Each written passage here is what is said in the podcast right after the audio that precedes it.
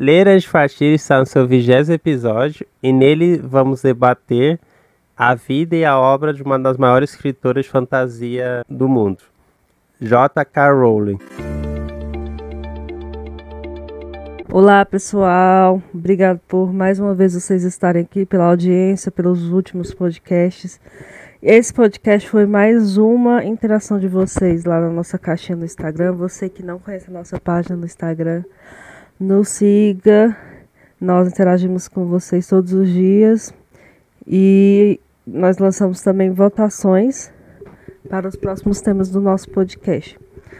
E sem mais delongas, vamos começar hoje sobre J.K. Rowling, a a escritora britânica que fez uma série gigante de livros que se tornaram igualmente adaptações cinematográficas com os mesmos títulos dos livros e que foram sucesso e que a maioria dos escritores invejam assim por conseguir tanto sucesso num, numa franquia de livros posteriormente nos seus livros que se tornaram tão mais sucesso quanto os livros e que incentivaram muitos jovens à leitura desde 1997 e até hoje. Vamos entrar um pouco no universo do Harry Potter e falar um pouco sobre a vida da nossa querida J.K. Rowling.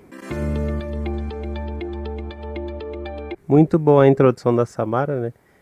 E claro, para a gente compreender de fato quem foi essa escritora e por que ela inseriu tais fatos, ainda mais ela foi para esse caminho da fantasia, é necessário a gente verificar um pouco a vida dela.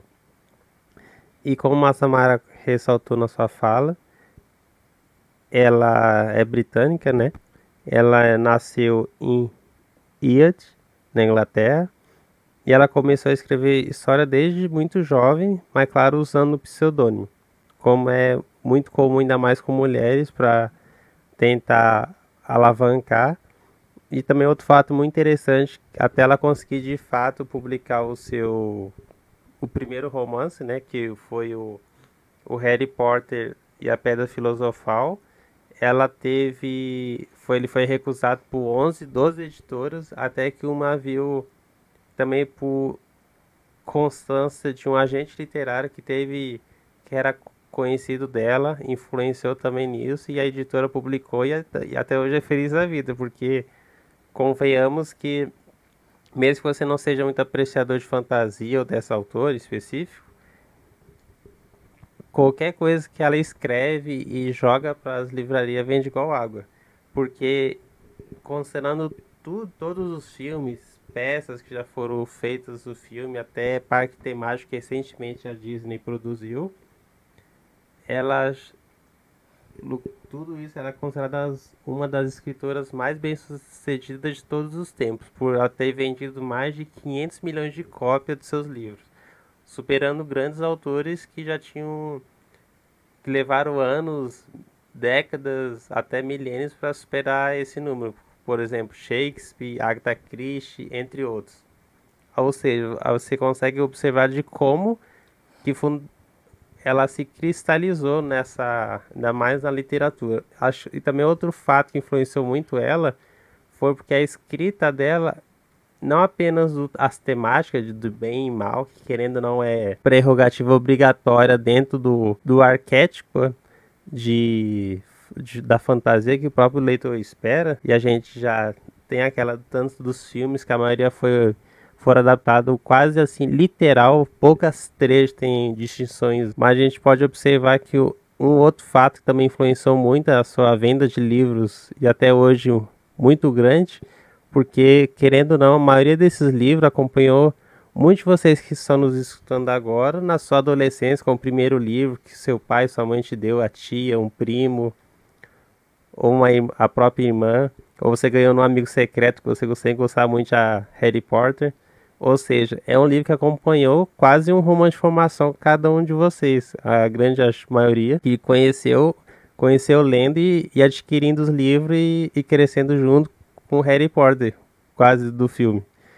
E isso é muito fantástico de como cada detalhe foi intrínseco. E de, posteriormente, quando a gente entrar em detalhes mais sobre o livro, o que trata de fato, as coisas, as características, talvez até simbologias, eu vou entrar em melhores detalhes. Uma que eu descobri recentemente, que ela revelou em um podcast, que na minha concepção traz o porquê que no próprio primeiro livro da saga, né, A Pedra Filosofal, o, o protagonista do livro ele é ele vive sob um jugo opressivo dentro da casa que ele vivia com os tios, né? E claro, além do da principal saga de livro que ela realizou, né, que é o Harry Potter, que ela publicou sete livros, ela também escreveu outros outros gêneros, não, não apenas focado em o público infanto-juvenil, e ela também escreveu alguns livros de contos e até livros para romance adulto, focado em romance policial. Entre, entre eles, Caçamara vai entrar em melhor, melhores detalhes: Morte Súbita e O Chamado do Cuco, sob o pseudônimo de Robert Gilbert. Isso, e assim é muito interessante de como cada aspecto dela é triunfal, porque querendo ou não, mesmo você não gostando, se você ler só 10 páginas você vê que tem um diferencial na escrita dela. Você consegue quase visualizar, assim, é como se fechasse os olhos e conseguisse ver as cenas do literalmente se ver daquele modo que ela apresenta assim, correlacionando com as cenas do filme. E também outro aspecto que eu chamo a atenção é mostrar a diferença da escrita, porque ainda mais de fantasia, é o autor, ainda mais para se destacar, tem que se diferenciar.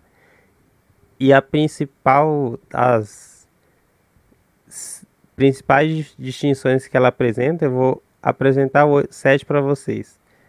Que a primeira é descrição detalhada. A própria Rowling é conhecida por uma descrição viva e detalhada, que ajuda o leitor a visualizar os cenários e personagens de suas histórias. Ela usa uma linguagem rica em metáforas e imagens para criar um mundo rico e cheio de vida. Você pode observar no próprio Harry com seus amigos, lá pela escola, na Hogwarts, conversando, eles, ainda mais o, os outros que auxiliam Dumbledore, o outro lá que eu esqueci o nome agora, desculpe, mas você pode observar que tanto até no filme eles utilizam esse, o recurso que ela utiliza de maneira vasta e não apenas uma única vez. Além disso, a narrativa em terceira pessoa. Ela só que além de terceira pessoa, ela usa uma pessoa onisciente em seus livros do Harry Potter. O que significa que o leitor ele consegue ter acesso a todos os pensamentos e sentimentos de vários personagens, não apenas o, o principal, como às vezes é recorrente em alguns outros gêneros. Ou seja, assim você consegue observar não apenas aquele ponto de vista central, como geralmente é atribuído a filme, você consegue ter várias aquela não apenas aquela ficar em cima do muro sobre tema X, se personagem é bom é ruim. Ou seja, ela contribui para isso. E também, querendo ou não, um outro aspecto bem essencial que a gente pode observar até nos filmes, principalmente nos primeiros filmes, nos outros, tem alguns momentos que ficaram não tão assim como era antigamente. É o humor, porque ainda mais para infanto juvenil, para ela também quebrar aquela tensão de de morte, Valdemort, isso, aquilo. E também para aliviar essa tensão, ela criou personagens memoráveis e momentos divertidos. Por exemplo, quando eles vão lá buscar o Harry naquele carro voador e e a mãe do amigo do Harry fica a família da dele fica muito com raiva porque ele violou uma série de regras que, o bruxo não pode usar magia, isso, aquilo, ou seja, são vários momentos cômicos que ajudam a aliviar os momentos de pico no próprio livro. E além disso, um jogo de palavra, que a própria autora ela é muito hábil em realizar vários trocadilhos, que muitas vezes adicionam um toque de humor e charme em suas histórias. Ela também tem o costume de usar nomes de personagens e lugar para transmitir informações sobre a personalidade ou caráter dos personagens. Aí isso é muito interessante, que a gente tem mais essa recorrência em romance realismo, realismo histórico, francês, alemão, mas a gente vê peculiaridades, até uns princípios dessa característica de romance de outro gênero que ela utiliza na sua fantasia. Além disso, temas universais, como querendo ou não é recorrente em temas de fantasia, como amor, amizade, lealdade, coragem, justiça. E, e claro, não apenas isso, mas ela consegue fazer união para transmitir a magia que seja tanto interessante para um público infanto juvenil, adolescente, pré-adolescente, e quanto para uma pessoa adulta que consegue desfrutar do mesmo romance e, claro, analisando de forma diferente. E por fim, o suspense que ela sempre deixa aquela aquela pergunta atrás não respondida para deixar deixa, que ela também já fez de forma premeditada, né? Para manter a atenção para você ansiar pelo próximo acontecimento, que ela sempre deixa assim o, o negócio que vai acontecer no final do primeiro, sempre perto do final do primeiro livro, no último capítulo, que sempre tem um pouco assim do segundo. E além disso, ela sempre deixa alguma coisa que vai acontecer que já deixa você conectado uma, uma coisa bem sutil que, e coesa, não é assim tão perdido como o gótico, você se você perder alguma coisa já perde o fio da meada. Aqui você consegue observar mais. E por fim, outro detalhe que eu também descobri recentemente fazendo as pesquisas para o podcast, né? Que eu achei muito interessante que antes mesmo ela escrever, outro fato também que auxiliou a ela, ela desenhava os próprios personagens. Assim ela já criava aquela imagem de como seria ser. Por exemplo, Harry Potter, ah, é o menino que usa óculos, tem uma cicatriz. Ela fazia esboço de como seria cada personagem. Assim ela ia montando e falando, ah, personagem X é alto, é, é branco, é assim, é lá, é mal-humorado, é alegre. Ou seja, ela já ia além de escrever, ela, ela gostava de fazer esboços de cada personagem e construindo seu romance. Muito boa essa, essa premissa que o Gabriel deu sobre a autora, sobre os livros e sobre o universo. O universo do, do Harry Potter, né? Você pode não ter ouvido falar, saber quem é a autora, mas você pode ter ouvido falar com certeza dessa série Harry Potter e tudo que ela trouxe, né? Hoje em dia já até parque temático inspirado na série de livros e filmes. Eu vou é, falar um pouco do, dos, dos livros dela, só para vocês terem uma noção.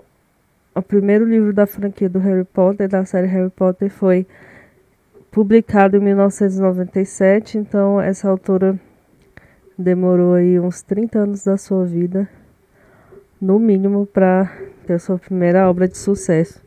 Isso após as rejeições, assim como o Gabriel falou.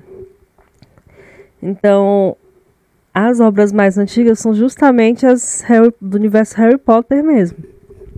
Harry Potter e a Pedra Filosofal, 1997. Harry Potter e a Câmara Secreta, 1998. Harry Potter e o Prisioneiro de Azkaban, 1999. Harry Potter e o Cálice de Fogo, anos 2000.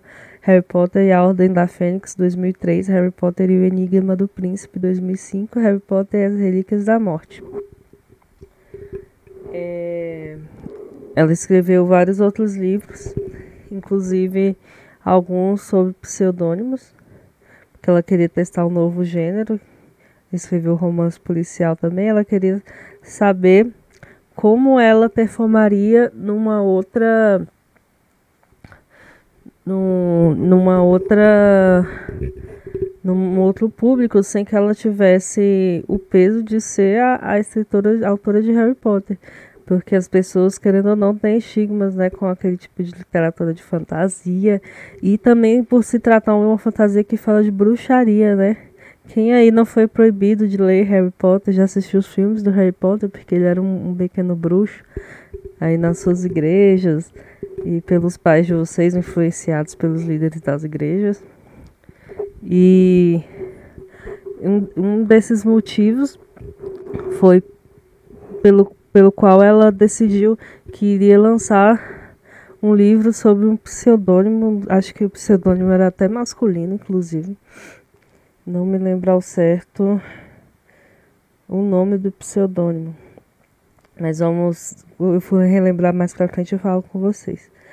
É, outros livros além da, da série Harry Potter, da J.K. Rowling. Animais Fantásticos e Onde Habitam, 2001. Os Contos de Biddle, o Bardo, em 2008. Morte Súbita, esse foi um com pseudônimo. O Chamado de Cuco também. Esse Chamado de Cuco é um que eu falo que é sobre crime. O Bicho da Seda, 2014. Vocação para o Mal, 2015. É de terror? Não sei, depois eu vou pesquisar. Lethal White, 2018. E Tableau Blood, 2020. É, ela esteve presente também em na produção de, de algum dos seus filmes. Harry Potter, eu acho não, mas Animais Fantásticos e Onde Habitam é, foi dirigido por ela. E vamos lá para a primeira, você quem não conhece, você que quer relembrar. Harry Potter e a Pedra Filosofal foi o primeiro livro dela, da autora. É, ele vai falar da vida do Harry Potter, que era um, uma criança que era órfã morava com os tios e com os primos, ele era maltratado por eles, né? Tinha todo esse contexto de subjugação que o Gabriel disse que vai falar um pouco mais sobre essa relação com a vida da autora. Então ele não, não era feliz, era maltratado e, e não sabia que ele tinha se passado de ser ascendente de bruxos, né? Descendente de bruxos. Então ele recebeu a carta é, que estava endereçada a ele, misteriosa, quando ele tinha volta de 10, 11 anos. É, é, essa carta misteriosamente chegou nas mãos dele e ele foi é, ler a carta e descobriu que ele tinha sido aceito na escola de bruxaria e magia de Hogwarts. Então, até tudo é muito fantasioso, né? Tá até a forma com que ele vai até até a estação. Até hoje eu tenho essas referências da estação. É, e a forma como ele atravessa ali para para ir para a escola. E aí depois ele começa a descobrir sobre o seu passado, né? A morte dos pais, que foi pelo Lord Vondermont. E uma cicatriz que ele tinha na testa era porque ele tinha, sobre, tinha fugido né, do ataque. E, e ele vai passar o, a estudar ali naquela escola, vai descobrir a pedra filosofal, que é capaz de conceder a imortalidade, a riqueza, e que o cara que matou os pais dele está atrás dessa pedra. Então ali, quando chega na escola, eles são designados, né, para os seus respectivos clãs. E começa uma história bem interessante. Já a Câmara Secreta é, seria quando ele volta lá da escola. É, e aí já tem um contexto dentro do, dentro do próprio, do próprio colégio de bruxaria. E são sempre, sempre a autora consegue trazer né, vários tipos de vários tipos de conflitos que, que tem a ver com a escola, de bruxaria, que aquela velha saga do bem contra o mal. O bem seria esses bruxos, né, que da escola de bruxaria que eles fazem bruxaria, mas eles são do bem tem a questão do mal. E voltando um pouco sobre o pseudônimo da, da autora J.K. Rowling, é Robert Galbraith. Então ela usou esse esse pseudônimo e fez livros de romances policiais. O primeiro foi o chamado do Cuco em 2013. E ela justamente queria saber, né, aquecer o seu nome no mercado em outro nicho, em outra em outra vertente de escrita, para ver se ela como ela iria de forma assim limpa, sem o, o peso de ser a mãe do Harry Potter, né? E a gente tem também o chamado do Cuco, o Gabriel comentou no início. O mesmo pseudônimo do Robert. É, O livro também foi é, publicado depois de 2013. É, Morte Súbita é bem famoso também. E eu não lembro ao certo quanto tempo depois que a autora passou a passou a admitir, né, as suas as suas autorias. Mas esse livro esses livros tratam um pouco de investigação policial e são bem intrigantes. Eu não cheguei a ler, mas eu tive interesse porque eu gosto bastante de, de livros assim com reviravoltas emocionantes, personagens interessantes. E eu ouvi falar muito bem do livro dela. Já é com o nome dela, né? Então ela já já não usa mais o pseudônimo, ela deve ter usado o pseudônimo mais pro chamado do Cuco. Então, ela, a J.K. Rowling, acabou tendo que voltar a usar o seu próprio nome porque os próprios fãs descobriram, todos desconfiavam que ela estava escrevendo porque não, não, ela não escreveu mais nada, né? Acabou a, a série do Harry Potter, ela não escreveu mais fantasia, nem decidiu fazer um spin-off, sei lá fazer as, a, o clã da Sonserina, ou escolher o para fazer a história do, do, do Lord Vanderman, porque é muito comum, né, que alguns escritores, depois de fazer um sucesso com um livro, com uma, uma trilogia, algo do tipo, começa a explorar um pouco mais o universo e trazendo spin-offs, né, trazendo, assim, é, livros que falam de personagens que são coadjuvantes e que, sendo protagonistas, também dariam algo super interessante. É, curiosidades sobre a vida da, da J.K. Rowling. É, além do livro dela ser ter sido recusado por diversas por diversas editoras quando ela quando ela é, se tornou se tornou famosa né por causa do, do Harry, Potter, Harry Potter ela estava endividada né tinha uma vida completamente completamente diferente do que uma escritora sonhava e uma escritora sonhava, né, com sua vida de sucesso. E ela tem um passado bem bem parecido com de, de, alguns jovens ali da Inglaterra, dos Estados Unidos, que saem cedo de casa. Ela saiu de casa aos 18 anos, estudou na Universidade de Exeter e depois ela decidiu fazer um, um trabalhar como pesquisadora sobre a anistia internacional e depois ela foi para o grande centro, para Londres. Ela demorou sete anos para de fato é, escrever e publicar o livro. Em 1990 ela teve a, a, a história quando ela estava curiosamente no vagão de trem. E isso aparece na, na série, inclusive é a forma com que o, o Harry Potter vai para a escola. É uma famosa estação ali na Inglaterra e a partir dali ela começou a pensar no Harry Potter, como seria. Então ela foi para Portugal, inclusive acho que em Portugal tem uma escada que é, eu assisti no documentário de viagens, uma escada que ela coloca lá na, na escola de bruxaria. Tem uma escada em uma biblioteca que ela que ela coloca no livro e quando eles foram adaptar pro pro cinema, eles decidiram colocar essa escada igualzinha ali. É, ela foi professora, né, em Portugal, professora de, de língua inglesa. Ela se casou em 1992, teve uma filha que se chamava Jéssica. É, quando a criança tinha um ano, ela se divorciou, ela voltou para é, não foi para Inglaterra, voltou para Edimburgo, ainda ali no Reino Unido. Como o Gabriel já tinha dito, mais de 10 editoras rejeitaram o livro dela. É...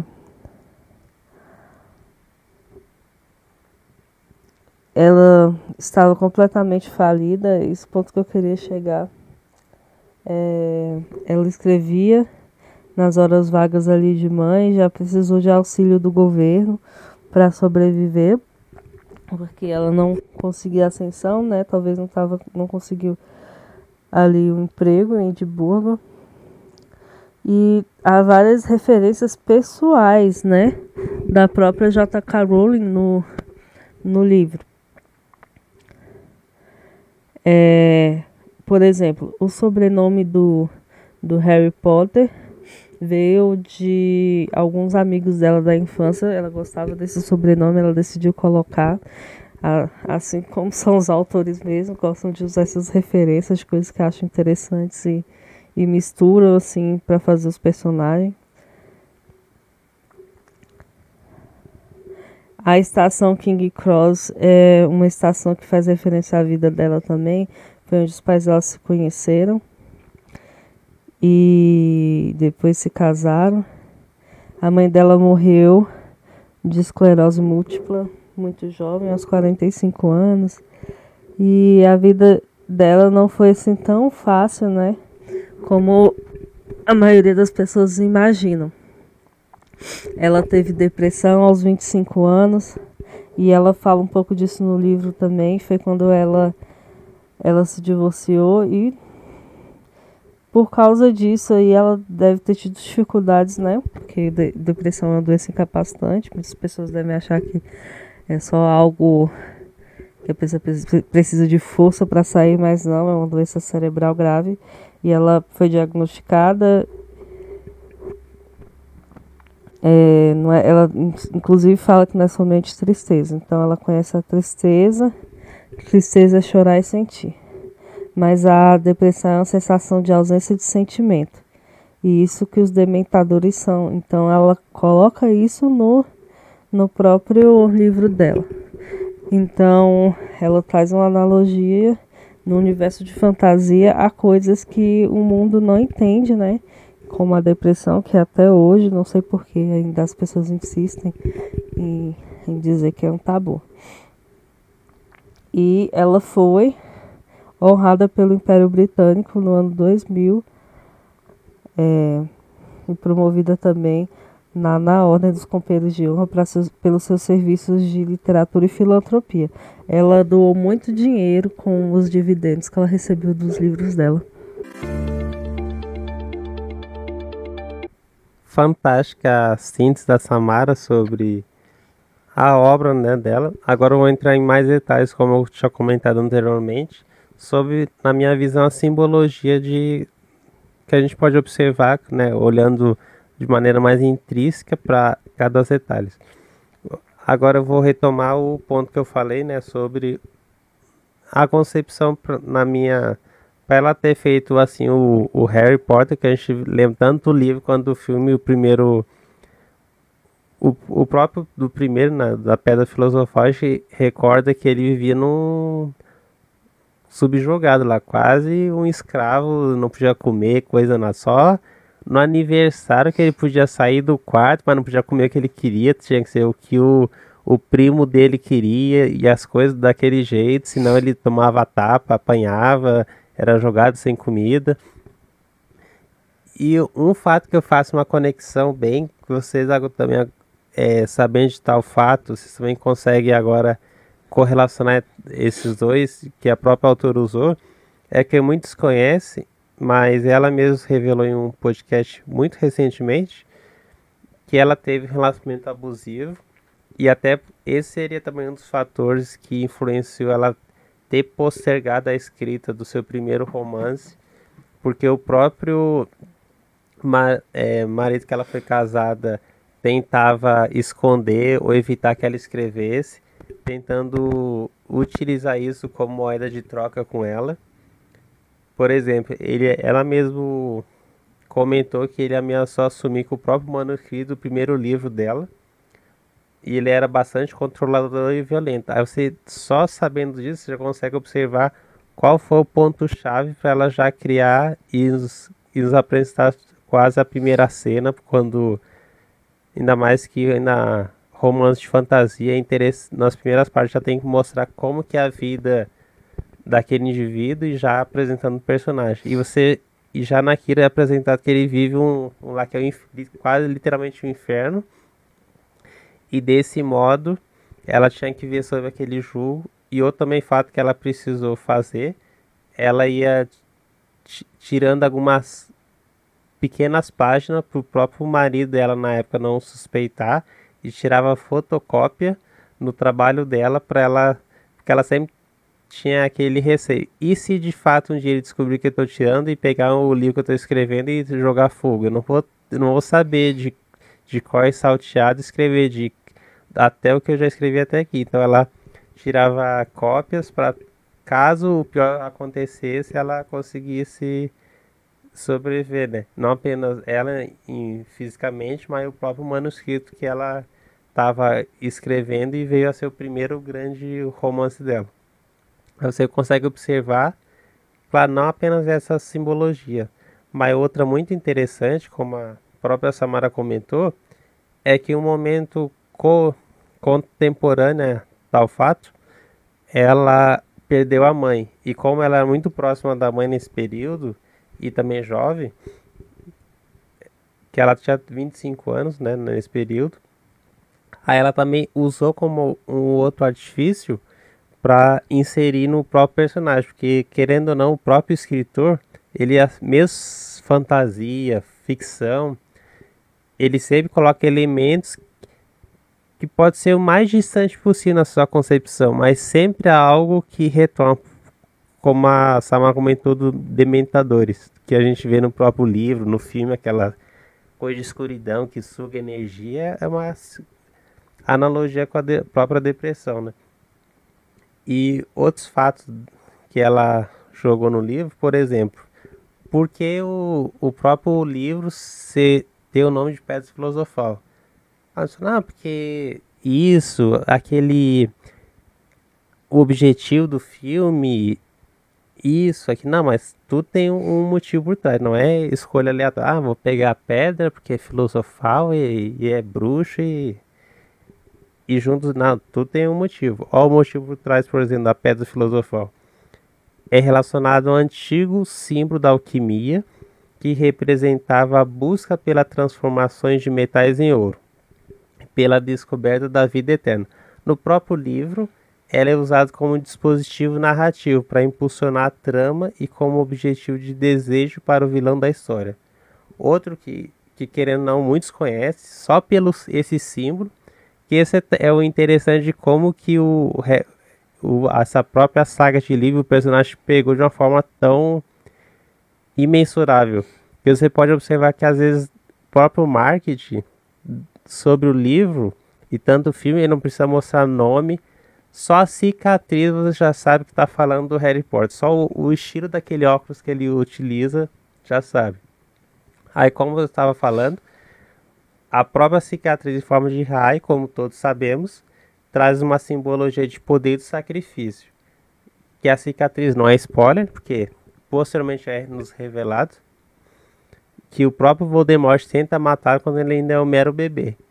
E por isso se torna como um menino que sobreviveu ao maior, terrível antagonista e ele conseguiu resistir.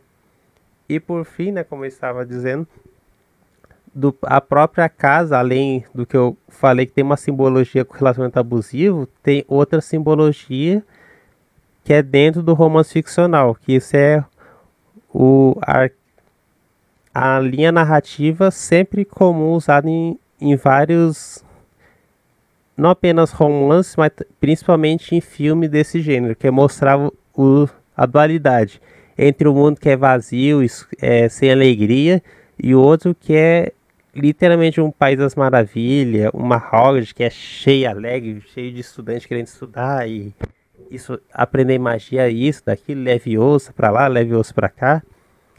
Ou seja, tem sempre essa dualidade, que no próprio romance do Harry Potter representa a casa em que o Harry vivia com seu tio, os Dursley, que é o símbolo de uma vida mundana e desprovida de magia. essa casa é apresentada como o oposto de Hogwarts e do mundo dos bruxos, que é cheio de maravilha e aventura. Ou seja, vocês podem observar, claro, não apenas nesse livro, nesse, nos filmes, mas você consegue observar nitidamente essa clara diferença. E, e claro, não seria estranho, né? Ela não tivesse influenciado em dois grandes escritores do gênero, né? Que ela mesma comentou que ela se influenciou muito em Tolkien, né? Porque ainda mais a simbologia da forma que é construído aquele mundo mágico, que também é outro autor fantástico, que posteriormente a gente pode trazer para o canal.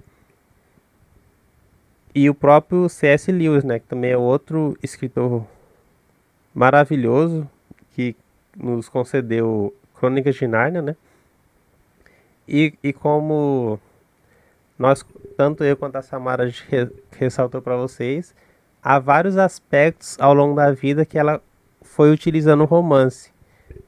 Como também, além de, do fato de ela abusivo, ela chegou a perder uma filha e tal aspecto assim ela inseriu dentro do romance, daquela que tu vê, não apenas o luto que tem do personagem, mas também o perda de perder algum ente querido, que ao longo do, do, do, tanto dos filmes a gente visualiza tal fato acontecendo, mas também ao longo dos livros a gente vê contanto vê aquele o própria maturidade do personagem sendo aumentada. E outra agora simbologia partindo para aspectos mais além da descrição do de território não apenas território, mas também de partindo além de construções. E outro fato muito interessante da própria símbolo, além dessa simbologia que eu citei para vocês, que ela utilizou, é dos animais que ela utiliza. Por exemplo, a cobra é frequentemente utilizada, né? A gente lembra provavelmente você lembra muito bem da, do primeiro livro e também do filme, né? Que representa o vilão, que tem uma conexão muito especial, que é o próprio Lord Voldemort, né? Outro exemplo é o cão negro, que ele representa a morte e, a, e apresenta na forma do cão de três cabeças, o Cérbero, que faz aquela guarda, proteção na entrada do submundo, né? De Hades.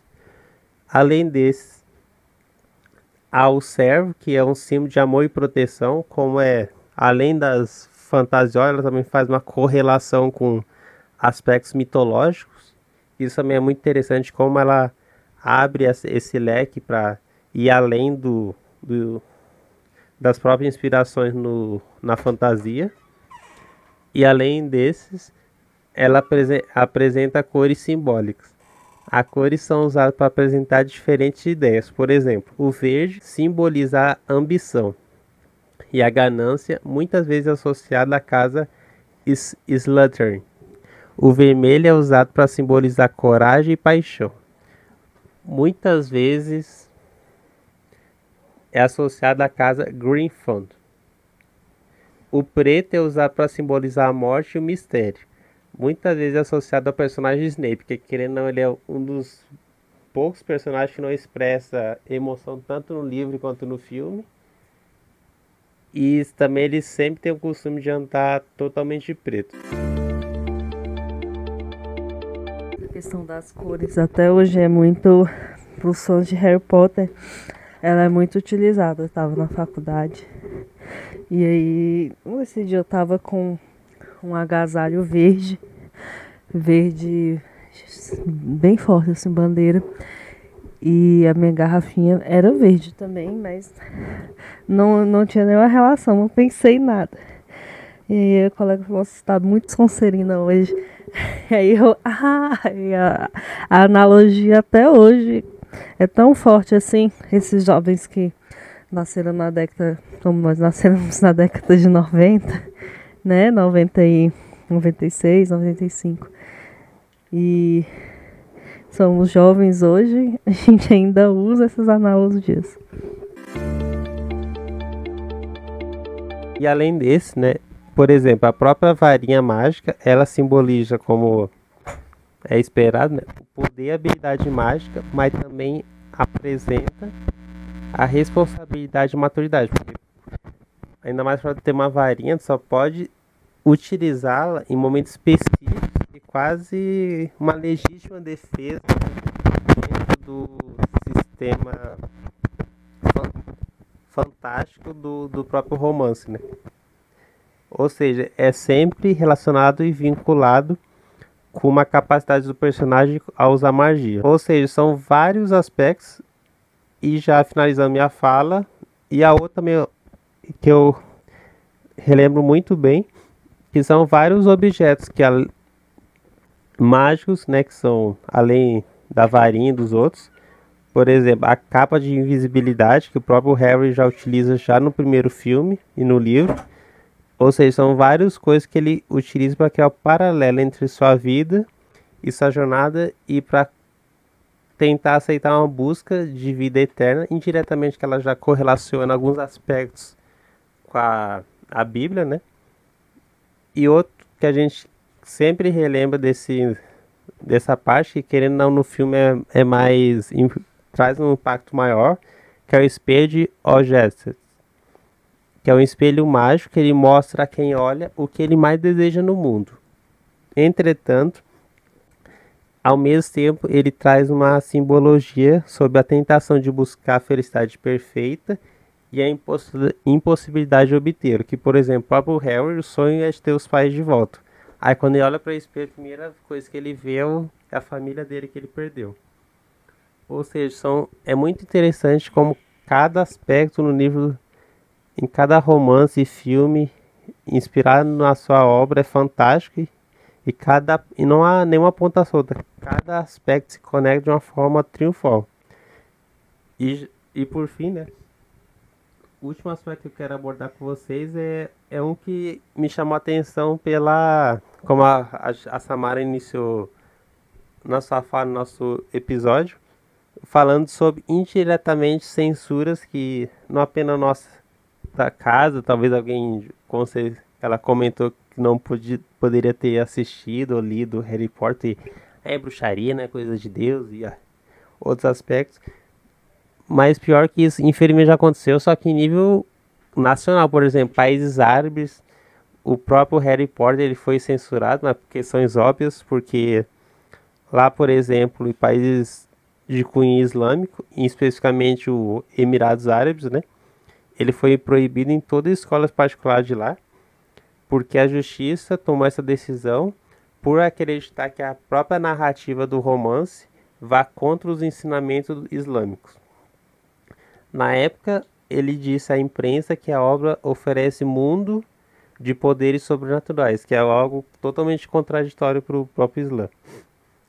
E pior que até nos Estados Unidos, é um país tão né, à frente e em linhas diretas democrático, né?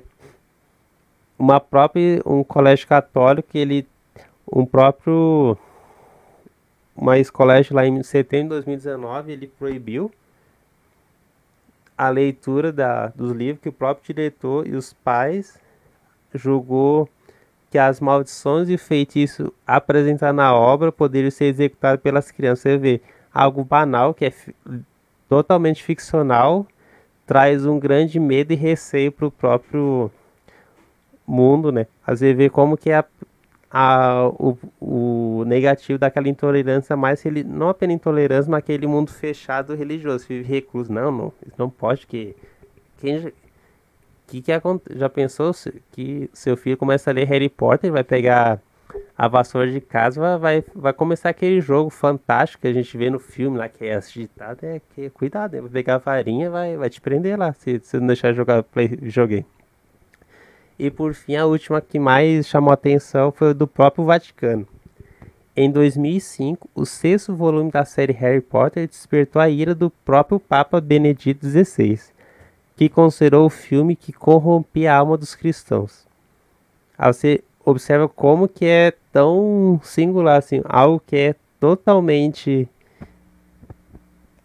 fora, que claro, é inspirado em coisas de ficção, traz tanta atenção. Você vê como é o choque de realidade. E engraçado que a visão, assim, não, não sei qual é a religião da J.K. Rowling. Provavelmente é protestante, né? Por causa da Inglaterra. É, onde é muito comum ali, o anglicanismo. É, e por causa disso, isso escrever para esse tipo de fantasia era muito comum, né? Tolkien, C.S. Lewis é, escreveu isso com muita naturalidade isso não, não de forma alguma, de forma alguma ofendia a fé delas, né? Porque era fantasia. É, descobri que é a J.K. Rowling é cristã mesmo, provavelmente é anglicana.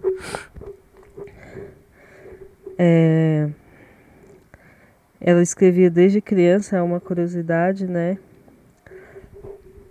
o, até o nome dela, assim, na, na questão de escrever os livros. Ela, ela teve que usar J.K. Rowling não seu nome completo para poder é, atrair os meninos para comprarem os livros, né? Que sempre tem essa questão, ah, não vou comprar um livro escrito por uma mulher.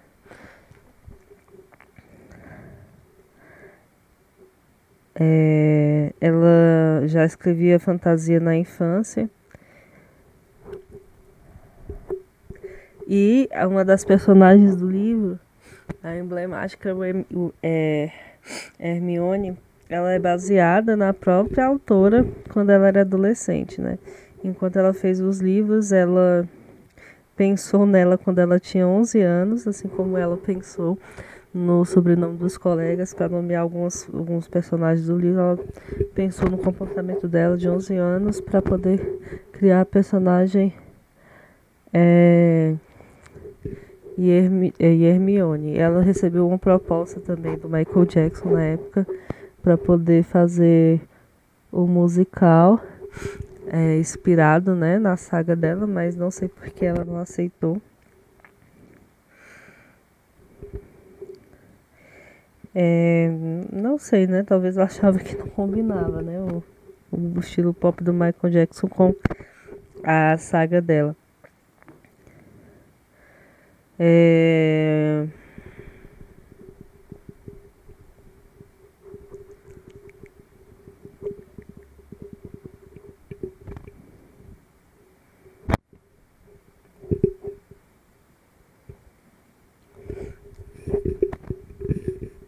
Inclusive também os esportes, da todo o universo, o Gabriel falou das cores, né? Ali, da, da, dos clãs ali de Harry Potter, quadribol também, que é, é muito presente, acho que no segundo, parte do segundo e terceiro livro dele.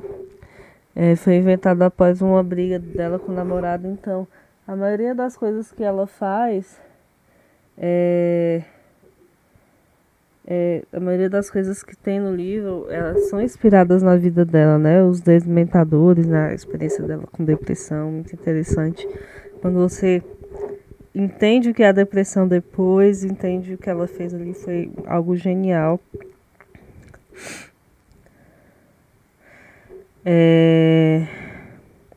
Assim que ela começou a escrever né, a saga de Harry Potter, Durante seis meses a mãe dela faleceu, né, por causa da esclerose múltipla.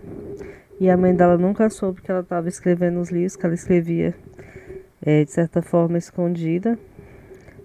Ela ia para cafés para poder escrever.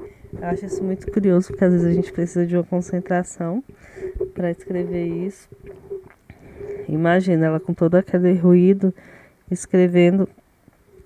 É, livros que viraram assim, tão, ficaram tão famosos.